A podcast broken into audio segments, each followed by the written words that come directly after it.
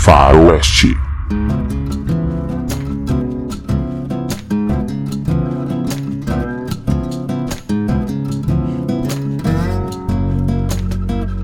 E aí, Foraster?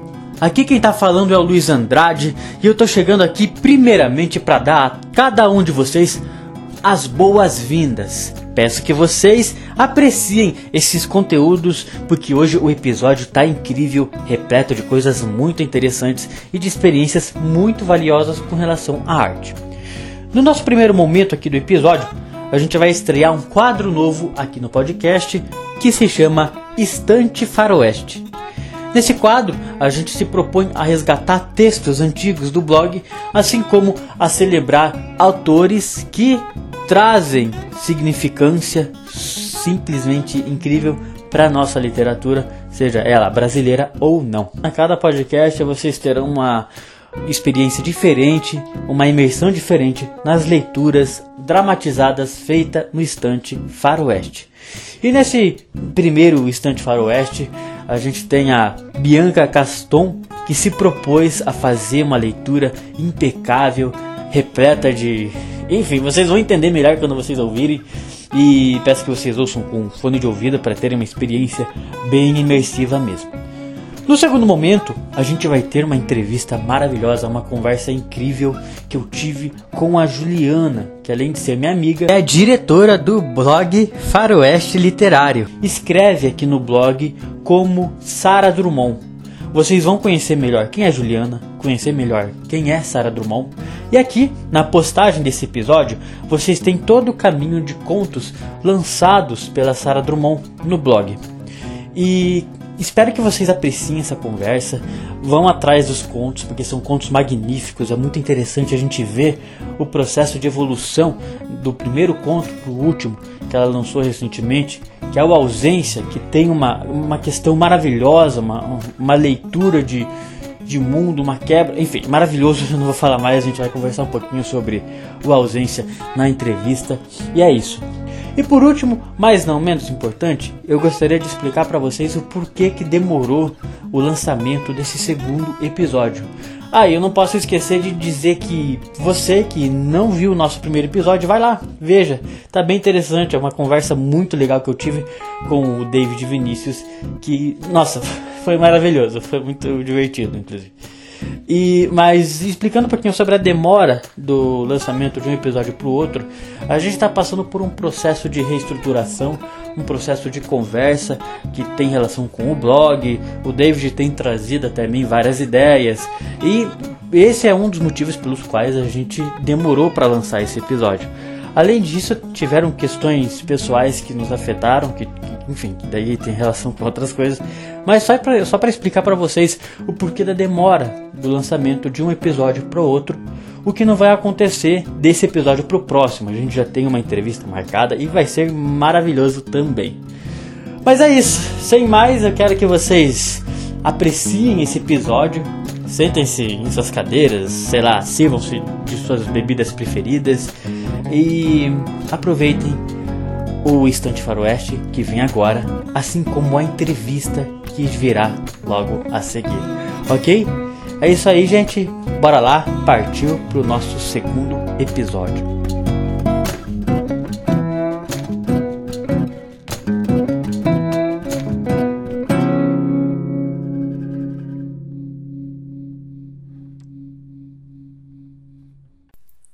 Coração de Bruno Félix.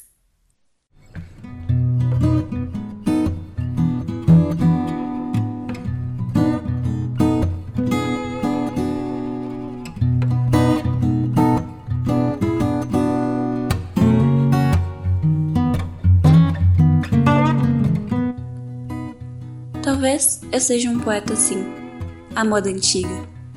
Gosto de rimas, whisky, sonetos, um bom vinho Durmo mal, como bem, acordo cedo quando convém. Tenho poesia como uma boa inimiga. Não entro em briga, mas muitas vezes brigo sozinho. Escrevo quando triste, feliz, escrevo também. Às vezes o faço ferido, às vezes por ferir alguém. Às vezes, poeta fingido, e às vezes, fugido do além. Um tapa no pé do ouvido, carícias, momentos zen. Sigo assim a moda antiga. Obrigado, passo bem. Na velha escola só não quero tuberculose, quero morrer assim, a moda antiga, do coração. E a conversa no velório vai seguir mais ou menos assim.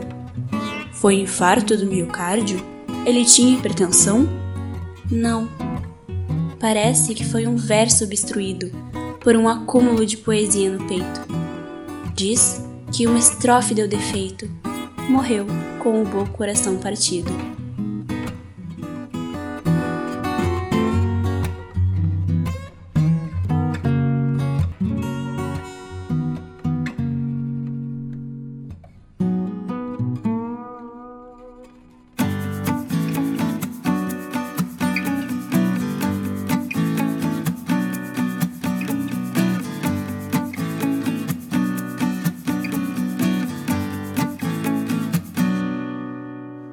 E aí, Foraster?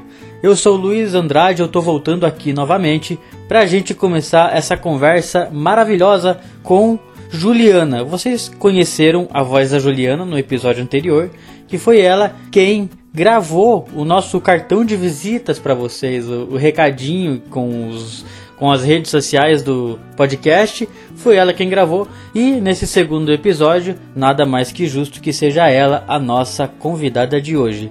Quero dizer primeiramente que é, que é muito bom estar tá ouvindo você e estar tá recebendo você aqui nesse nessa parada que a gente resolveu fazer, o David resolveu dar todo o suporte pra gente. E, e cara, eu fico muito feliz que você tenha topado conversar comigo pra gente trocar outras ideias sobre literatura e várias outras coisinhas. Beleza? Beleza, a e o prazer é todo meu. Ah, que massa, que massa, que massa. então vamos lá. Primeira coisa que eu quero que você diga para mim e principalmente para os ouvintes que não te conhecem, fala um pouquinho sobre quem é você, sobre coisas que você gosta, enfim, o que você quiser, pode falar. Beleza. Gente, meu nome é Juliana, eu tenho 23 anos completados essa semana. Um, Trabalho numa empresa de tecnologia para ganhar vida, porque não só de literatura vive o homem, né? Nesse caso, a mulher. E o filhinho dela, que é um gato. e, enfim, amo literatura desde que eu tinha 11 anos. Um, tenho poucos amigos, mas os que tenho são perfeitos. Uh, e é isso. massa, Ju, massa.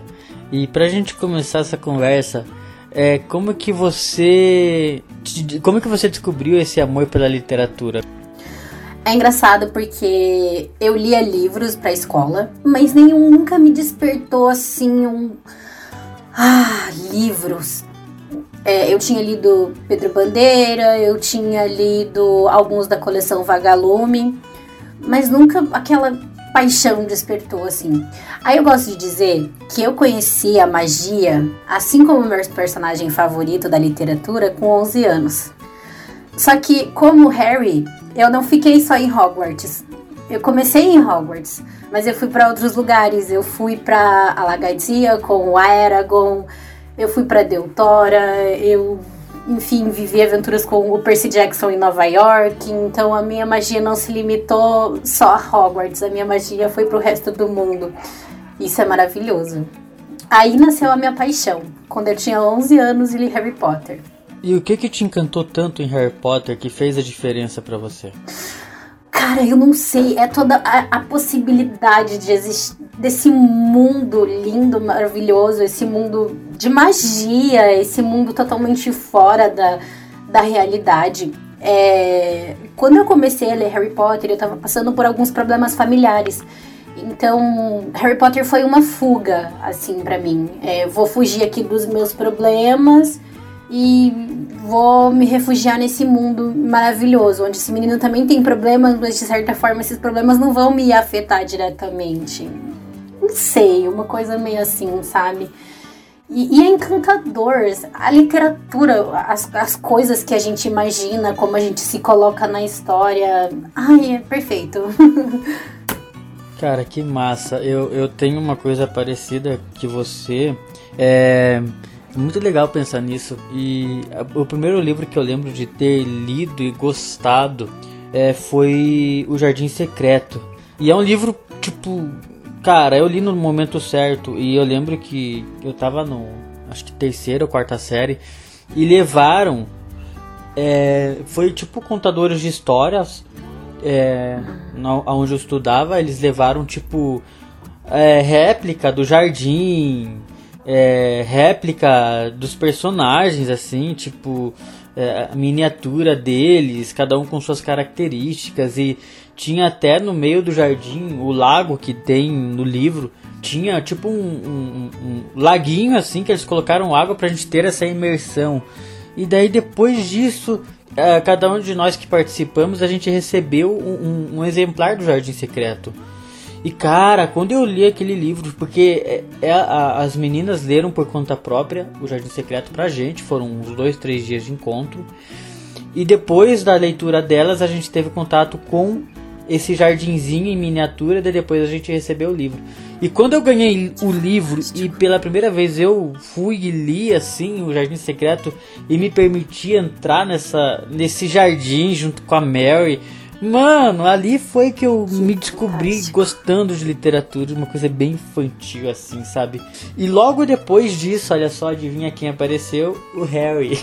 Harry. Eu, o primeiro livro do Harry que eu li foi O Prisioneiro de Azkaban, cara.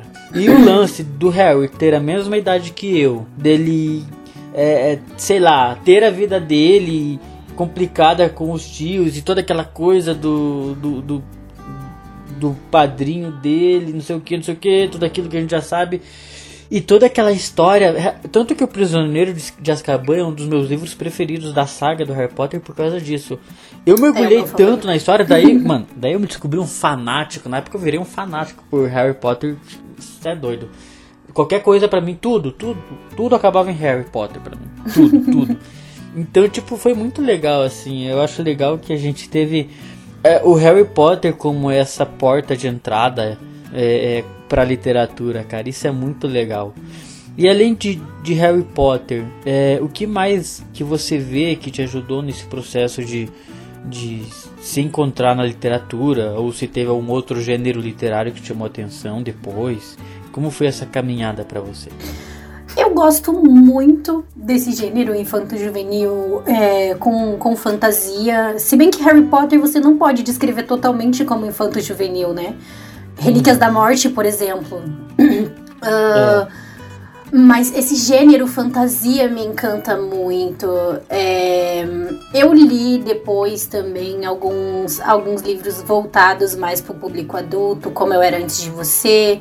Eu li os, li os livros do Nicholas Sparks. É... Mas o, o, gênero que me encanta mesmo ainda é a fantasia.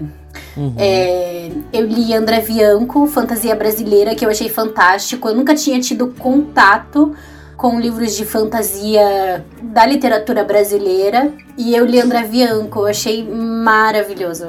É, o André uh... Bianco eu também tive um contato com ele. Eu tive contato com o Senhor da Chuva. Eu achei legal porque ele tem. Assim, eu lembro que na época que eu tava lendo fantasia bastante, o que me encantou no Senhor da Chuva na época é que ele, além de ser fantasia, ele tem todo aquele lance de batalhas entre anjos e demônios e não sei o que.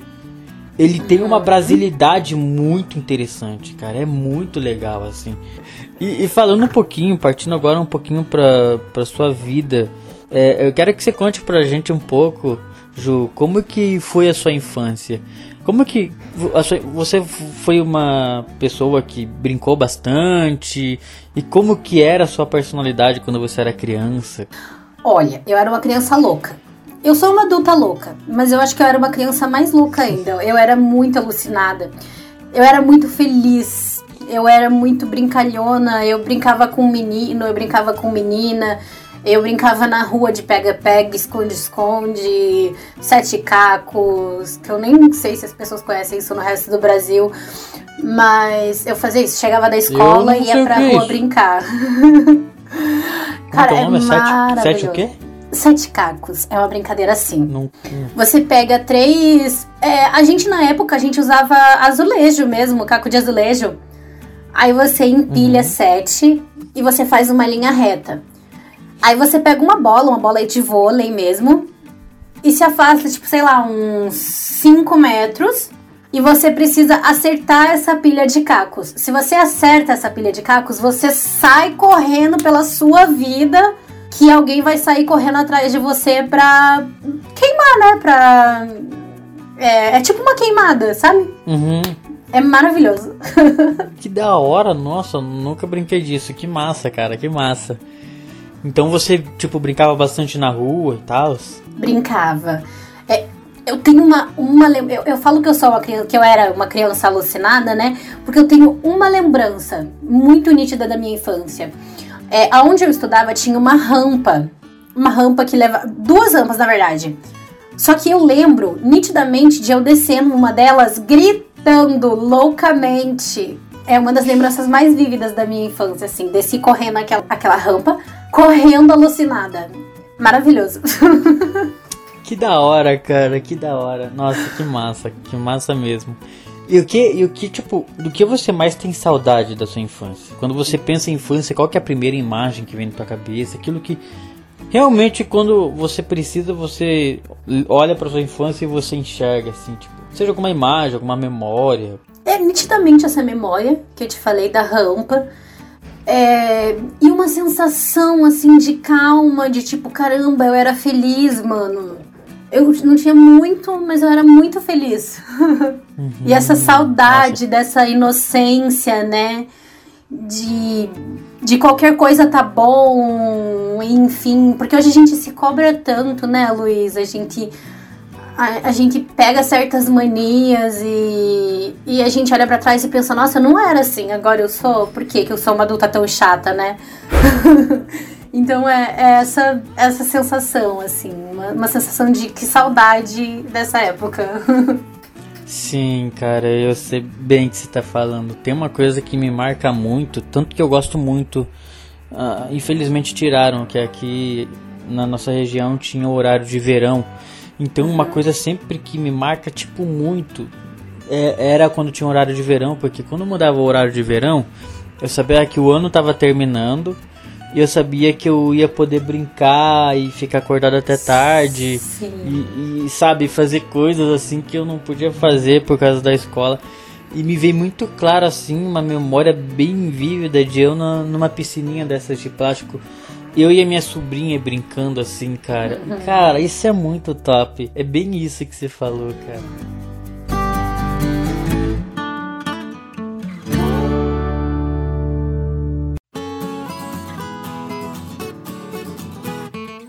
E aí, Foraster, tudo bem? Tô passando aqui bem rapidinho só para convidar você para conhecer as nossas redes sociais.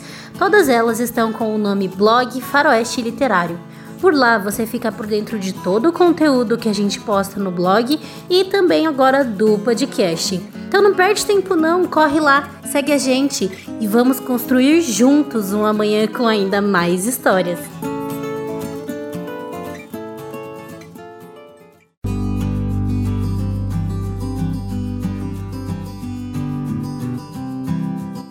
E continuando, Ju, tem algum desenho que, que você lembra assim que, te marcou bastante? Tipo, desenho ou filme que você lembra que meio que te marcou ou te formou o seu caráter de criança, alguma coisa assim?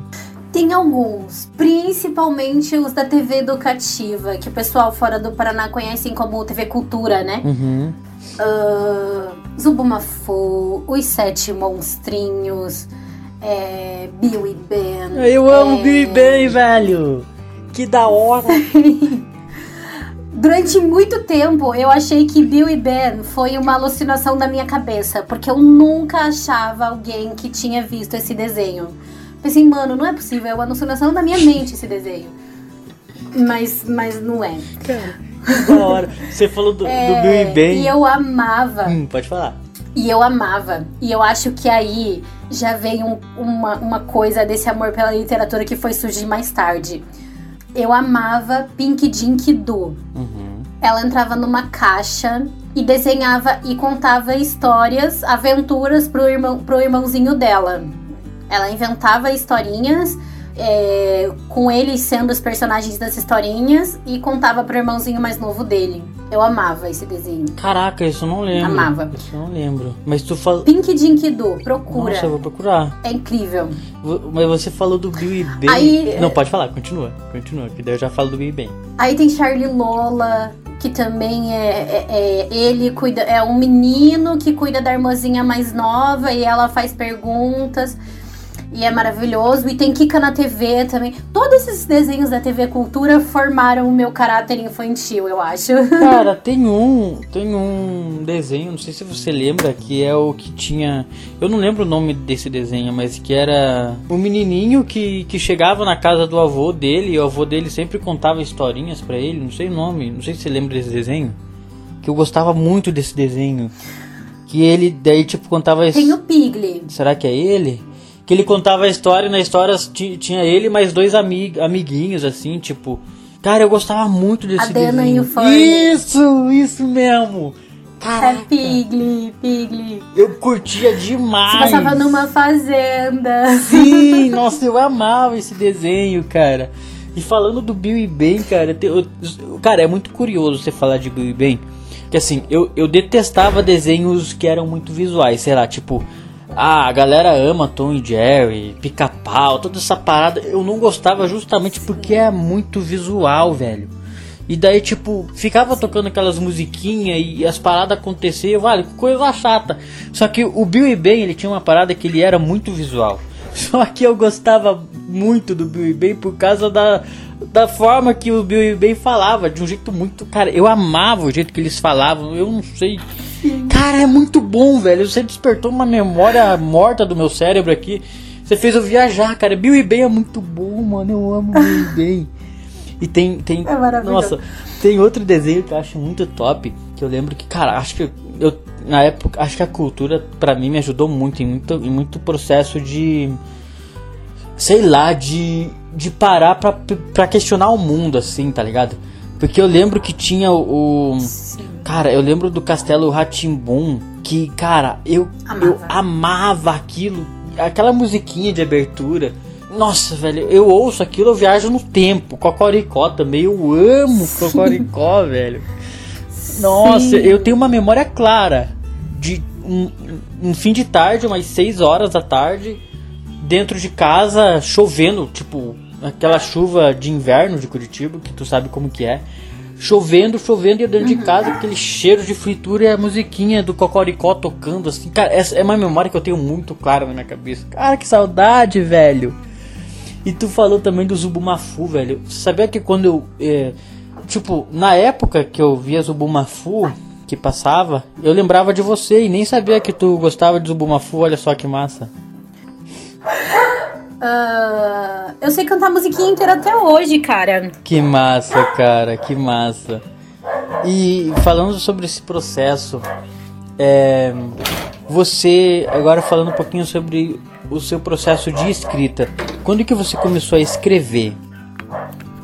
Você acha que. que... Eu comecei a escrever fanfics de Harry Potter. Uhum. Foi aí que eu comecei. Mas Porque eu senti muita. Eu senti muito. Eu acho que você vai entender agora. A depressão literária, assim. Eu senti muito um vazio quando Harry Potter acabou. Então eu comecei a escrever fanfics. É, a- nem, nem tinha tido ainda é, uma aula de português é, explicando estruturação de texto. Eu fui ter isso só no sexto ano. ah, mas eu comecei a escrever de acordo com aquilo que eu tinha lido. Fanfics, coisas que eu queria que fossem respondidas. Uhum. E depois eu comecei com outras coisas, né? Depois eu criei um próprio mundo de fantasia que não era tão interessante assim. é, e fui escrevendo. Cara, que massa, velho, que legal. Você acha que a infância, a sua infância te ajudou nesse processo também? Tipo, as coisas que você consumiu e tal? acredito que. Acredito que a partir do momento em que eu comecei a ler, eu comecei a adquirir é, experiência, vivências. Um, e você aprende de certa forma a passar isso quando você escreve, né? Uhum. E eu uso aspectos, elementos da minha infância, não que isso tenha contribuído diretamente, mas eu uso aspectos da minha infância quando eu vou escrever. Uhum. Que legal, cara, que legal. É aquela parada, sempre quando a gente escreve, a gente acaba. É, é, é, o que eu digo, a gente acaba colocando fragmentos de quem a gente é em, em, coisas mínimas às vezes, mas tá lá. E eu acho isso muito, muito fantástico da escrita, Sim. assim. E Sim. o blog. Como que foi o surgimento do blog na sua vida? Como que você entrou no blog, no Faroeste? Você já passou por algum lugar antes de chegar até o blog? Como que foi esse teu processo? Uh, não, o blog ele foi uma surpresa assim na minha vida. Eu conheci o David uh, no projeto Ver com as Mãos, que é um projeto que a gente faz parte aqui em Curitiba. Uh, e eu conheci ele em um passeio. Não, mentira. Eu conheci ele na sala de aula. E eu fiquei tipo, gente, esse menino é incrível. E depois, num passeio, a gente acabou ficando como dupla e começamos a conversar. E a gente viu que a gente tinha muita coisa em comum, uh, como gostar de literatura, como o gosto musical. Uh, a conversa profunda sobre literatura veio só depois, né? Uhum. E a gente percebeu que a gente era meio é, parecido, assim, né? Que é meio desajuizado, os dois meio doidinho. Então a gente começou a fazer amizade. E daí ele me falou do blog e eu comecei a ajudar ele com uma coisa ou outra ali. E quando eu vi, de repente, eu já era diretora do blog. Que legal, então, foi assim, tipo, foi assim, bem foi espontâneo. Foi maravilhoso. Que massa. E como que surgiu esse pseudônimo seu? Fala um pouquinho sobre ele, quem é esse pseudônimo? Explica pra gente agora sobre esse processo seu. Um, o que eu publiquei no blog foi a primeira coisa que eu comecei a escrever e terminei, que é um, um conto chamado Caminhos, que hoje eu olho assim e penso, gente, eu preciso reescrever isso, né? Eu preciso arrumar coisas. Um, eu passei uma noite toda escrevendo e quando eu terminei, eu mandei pro David. Eu falei, veja isso. Ele viu, ele amou e falou, cara, vamos publicar, vamos publicar no blog. E eu fiquei assim, ai, será?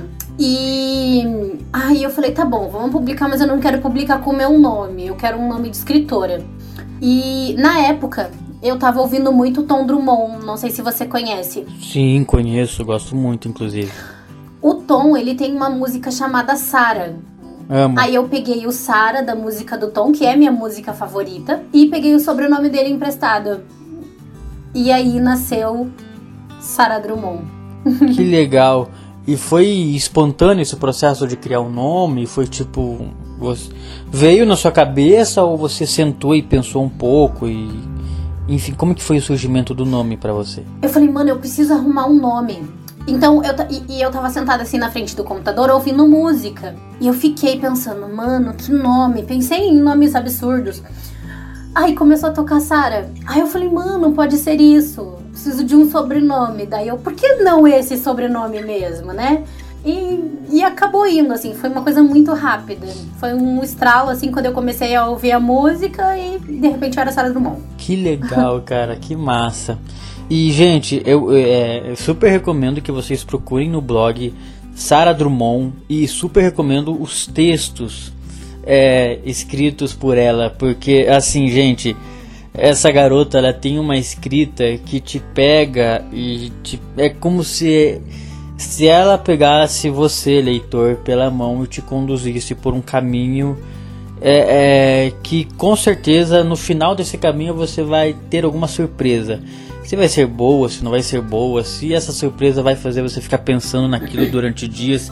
Mano, é sempre é sempre isso que eu acho legal da forma como você escreve, como Sara, que a sua a sua linha de raciocínio que você vai tecendo no, nos textos sempre acabam levando para assim, você consegue mexer com clichê, brincar com clichê e de certa forma quebrar o clichê no momento exato. Então é sempre uma grata surpresa assim quando a gente tem contato com é, alguma leitura de algum conto escrito por você assim.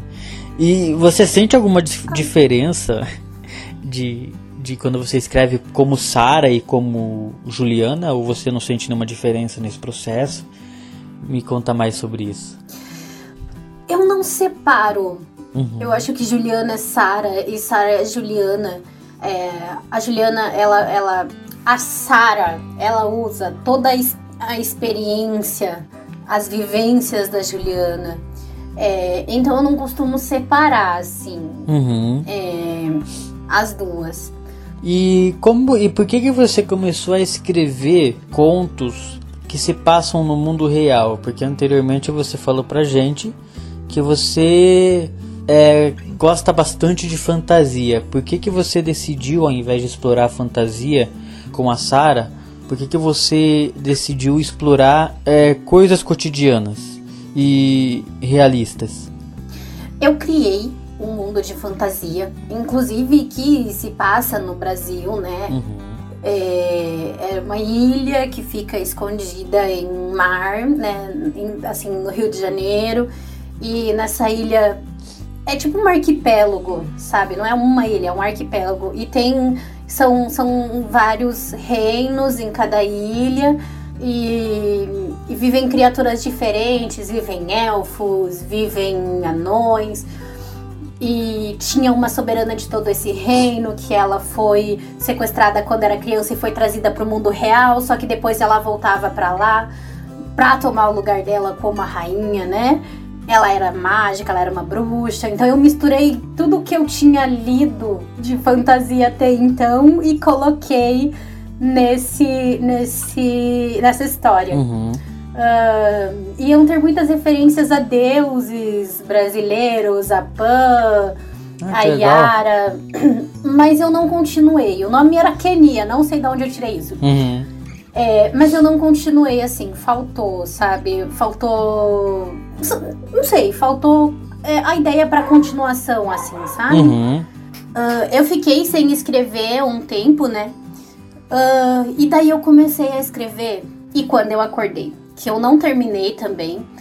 E que é a primeira coisa que eu escrevi, se passando totalmente no mundo real, sem nenhum tipo de fantasia. Ah, que é a história de um cara chamado Henrique, Uhum. que acorda um dia. Assim, ele vai dormir. Ele é um professor de história. ah, professor de escola pública, né? Um funcionário público que não tem muito dinheiro. Ele é um menino órfão. Enfim. E ele acorda no outro dia em uma casa cheia, super luxuosa, é, com o marido, filhos. Que louco. E ele fica tipo, o que que tá acontecendo? E eu tenho muito carinho por essa história, mas eu também nunca terminei. E aí eu comecei a escrever coisas curtas, crônicas, né? Uhum. É, e que foi aonde eu realmente me dei bem, assim. Ah, eu escrevi Caminhos, eu escrevi Necrotério, eu escrevi A Dor do Abandono, e são, são todos contos que estão no blog e que estão terminados. E daí eu me encontrei nesse estilo de texto, esse estilo de, de escrita. Uma escrita mais rápida, um conto, né? Uhum. enfim, com- eu me encontrei nesse estilo, assim. E que se passa, são coisas da vida real, são coisas que eu pego, que eu vejo, que eu absorvo de certa forma, uma imagem, uma cena no ônibus, é, uma música, uma, uma frase única de uma, de uma música e eu transformo isso em texto. Que Porque eu legal. preciso, não sei, eu preciso. Que legal. Então o seu processo criativo, no caso, ele vem muito da vida cotidiana. Você acabou aprendendo é, a ter esse olhar de escritor, que é um olhar que perpassa, por exemplo, você olhar para uma imagem, aquela imagem é, é, reverberar no seu cérebro até que você se vê criando uma história acima de uma imagem. E que legal, cara. Esse, isso é uma coisa muito fundamental para quem, quem deseja escrever que é essa questão de você ter esse olhar apurado sobre o mundo e sobre o cotidiano do mundo. Isso é uma dica valiosa para quem deseja a começar a escrever, que use desses olhares, desse- dessas análises do cotidiano, dessas imagens, por exemplo, pode ser de uma fotografia ou de alguma coisa até publicitária, para você inserir é, fragmentos disso nos seus personagens, nas suas narrativas, cara, e até nas suas poesias. E você escreve poesia também? Como que funciona isso para você? Ou é mais narrativa mesmo? Que a sua narrativa ela já tem tra um traço meio poético em alguns momentos. Eu gosto disso. Eu não consumo tanta poesia e eu também não escrevo. Eu, eu tenho dois poemas concluídos, né? Escritos totalmente. É, justamente por não consumir tanto é, é, é essa literatura. E eu preciso, eu me cobro um pouco, tipo, preciso ler poesia, né? Uhum. E foram poemas escritos em momentos que eu precisava muito botar para fora uma coisa que estava aqui dentro de mim, mas que uma narrativa não seria o suficiente para isso. Uhum. Então eu acabei escrevendo esses poemas, mas não é o meu gênero de escrita, não é o meu gênero de leitura também. Mas eu gostei do que eu fiz, eu gostei do resultado. Legal, legal. Aconselho você a escrever um pouco mais, porque você me mostrou algumas coisas que realmente me encantaram bastante. E pra gente ir finalizando e já pro, pro, pros finalmente dessa conversa aqui, é, diga para os nossos ouvintes onde que eles podem encontrar a Sara Drummond ou você, enfim, e por onde começar a ler Sara Drummond, enfim, o, por onde que a gente pode começar a, a desbravar esse esse seu universo literário? Os meus contos estão no blog. Eu tenho quatro ou cinco contos no blog. Ah, para você entender a minha evolução, é legal você começar por caminhos. Leia Caminhos, que foi a primeira coisa que nem eu falei, que eu comecei a escrever e terminei. É, então tem caminhos. Aí eu tenho dois contos do projeto Láquesis, que é o Necrotério, que conta a história de uma mãe, né, que tá em busca do filho que sumiu. Uh, depois tem A Dor do Abandono, que é uma história semelhante, mas o contexto é totalmente diferente. Uh, e depois tem Ausência, que eu escrevi muito recentemente. Nossa, ausência. Uh... Ouvinte, só para vocês entenderem, é. a ausência foi um processo muito legal que a gente está assim reunindo, eu, a Ju e alguns amigos, para fazer desafios de escritas de contos. Então, cada um de nós, um de nós sugere um tema, daí a gente tem um tempo determinado para escrever. E nessa brincadeira nasceu a ausência, que é simplesmente fascinante ele, ele te arrebata, ele te, te, te, te coloca em um estado. Mano, é só lenda para entender o que a ausência é, cara. Eu, eu particularmente amei, amei real ter. Cara, ter sido um dos primeiros a ter contato com esse. Com, cara, com esse conto maravilhoso. Enfim, pode continuar, não pude deixar passar essa. obrigada, obrigada, obrigada, Luiz. Mas é isso. É... Aí você vai entender durante essa leitura a, a evolução da Sara, né? Se você ler nessa ordem cronológica que eu falei, você vai entender um pouco da minha evolução. Até porque entre um conto e outro eu consumi bastante literatura, é, bastante música, filmes e vivências, e é, vivências pessoais até e isso se reflete um pouco nessas narrativas. Legal, legal, legal. E a gente vai deixar para vocês no, na publicação desse episódio todos os links que, que é para ficar mais fácil até para vocês matarem essa curiosidade para vocês conhecerem um pouco mais do trabalho da Juliana barra Sara Drummond. E, cara, é isso aí. Eu quero agradecer muito você por esse tempo que a gente passou junto é, por você ter dividido um pouco de quem você é pra gente, um pouco da sua vida pessoal, da sua vida como, como escritora e como leitora também. Eu tenho certeza que essa conversa vai servir de, de enfim, vai servir para muita gente, até para as pessoas que estão começando a escrever ou para as pessoas que querem expandir os horizontes literários. Cara, gostei muito de conversar contigo. E tem alguma coisa que você queira falar pra, pra gente? O, o que você quiser agora, uma indicação, qualquer coisa pra gente terminar? Uh, de nada, o prazer foi todo meu. uh, adorei a conversa também. Enfim, leiam, pessoal. é maravilhoso. É incrível. É... Você falou de indicação? Vou indicar. Ouçam Teatro Mágico. O Teatro Mágico, ele provoca muito. Sim. Uh, essa coisa que eu falei de pegar uma frase, pegar uma imagem criada e escrever. Teatro Mágico provoca muito é, nesse sentido. Então é isso. Leiam e se você estiver precisando de inspiração, se você quiser conhecer uma coisa nova, ouça Teatro Mágico. Tem alguma música específica que você quer indicar para os ouvintes? Eu amo Anilmar. Massa, massa, massa. Boa pedida. Então é isso, gente. Espero que vocês tenham gostado desse episódio. E vocês sabem onde nos encontrar. E a voz da Juliana sempre vai informar para vocês as nossas redes sociais. Ela é o nosso cartão de visitas. E cara, é isso aí. Até o próximo episódio. Tchau, tchau. Tchau, gente.